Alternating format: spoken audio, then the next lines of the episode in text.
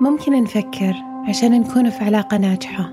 لازم نتشارك كل وجهة نظر. وأنه قربنا للشخص يعني يكون كل شيء متطابق معه. إذا شخص مؤمن بأمر غير عني ما راح أتقبله. ممكن حتى نحكم على الاختلافات ونرفضها بداخلنا. مو لأنها غلط بأي شكل من الأشكال بس لأنها مختلفة. نحس بضيق بداخلنا إنهم مو مثلنا إنه اختيارهم غير عن اختيارنا. وضعنا حواجز بيننا وبين الأشخاص بدون ما ننتبه. بدون ما ندرك صرنا سبب معاناتنا. ألم مستمر بداخلنا لكن ممكن إيقافه.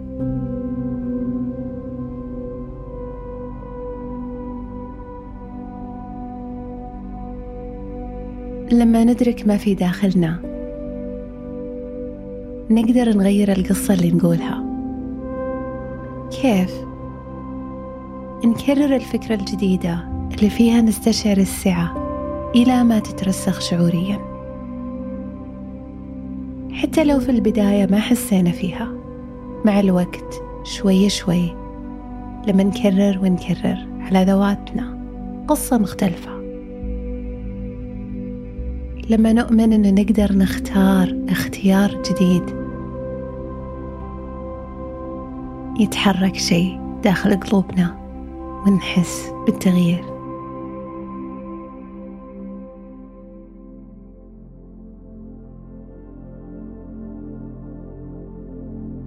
نشوف كيف الاختلاف نعمة يوسع من منظورنا في الحياة.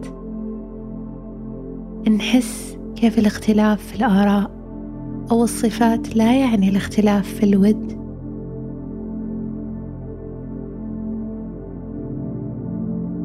كيف الاختلاف يجعلنا نستوعب تنوع العالم من حولنا وجمال تعدد الألوان فيه.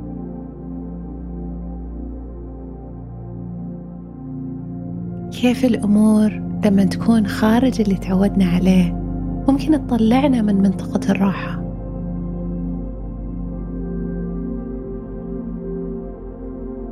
لكن جزء من نمونا ونضجنا تقبل كل المشاعر.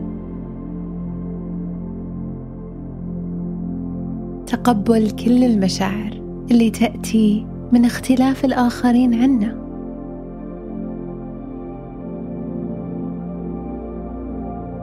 جزء من نمونا ونضجنا. تقبل كل المشاعر اللي تأتي من اختلاف الآخرين عنا.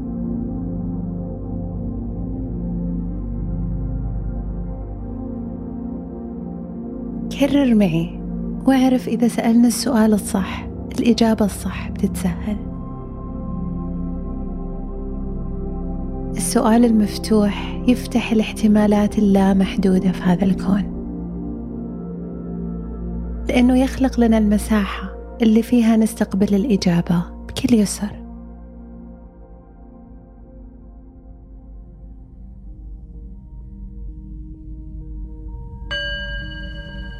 كيف أشوف جمال الاختلاف وأتقبله من حولي؟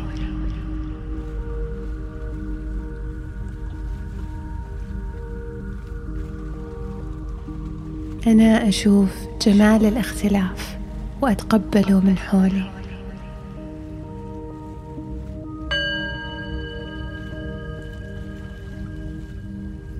كيف أستشعر نعمة الاختلاف ليزيد من السعة في نفسي وحياتي؟ أنا أستشعر نعمة الاختلاف ليزيد من السعة في نفسي وحياتي.